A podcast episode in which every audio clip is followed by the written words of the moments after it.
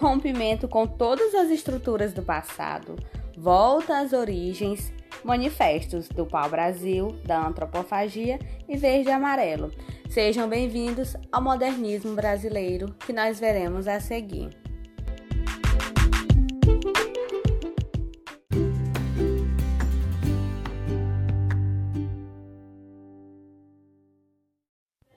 Olá, turma, boa tarde, sejam bem-vindos ao nosso podcast sobre o modernismo brasileiro. Então, antes de nós falarmos sobre é, a primeira fase do modernismo, nós sabemos que o modernismo é contemplado por três fases, nós vamos falar da Semana da Arte Moderna, que é o que deu início ao modernismo no Brasil.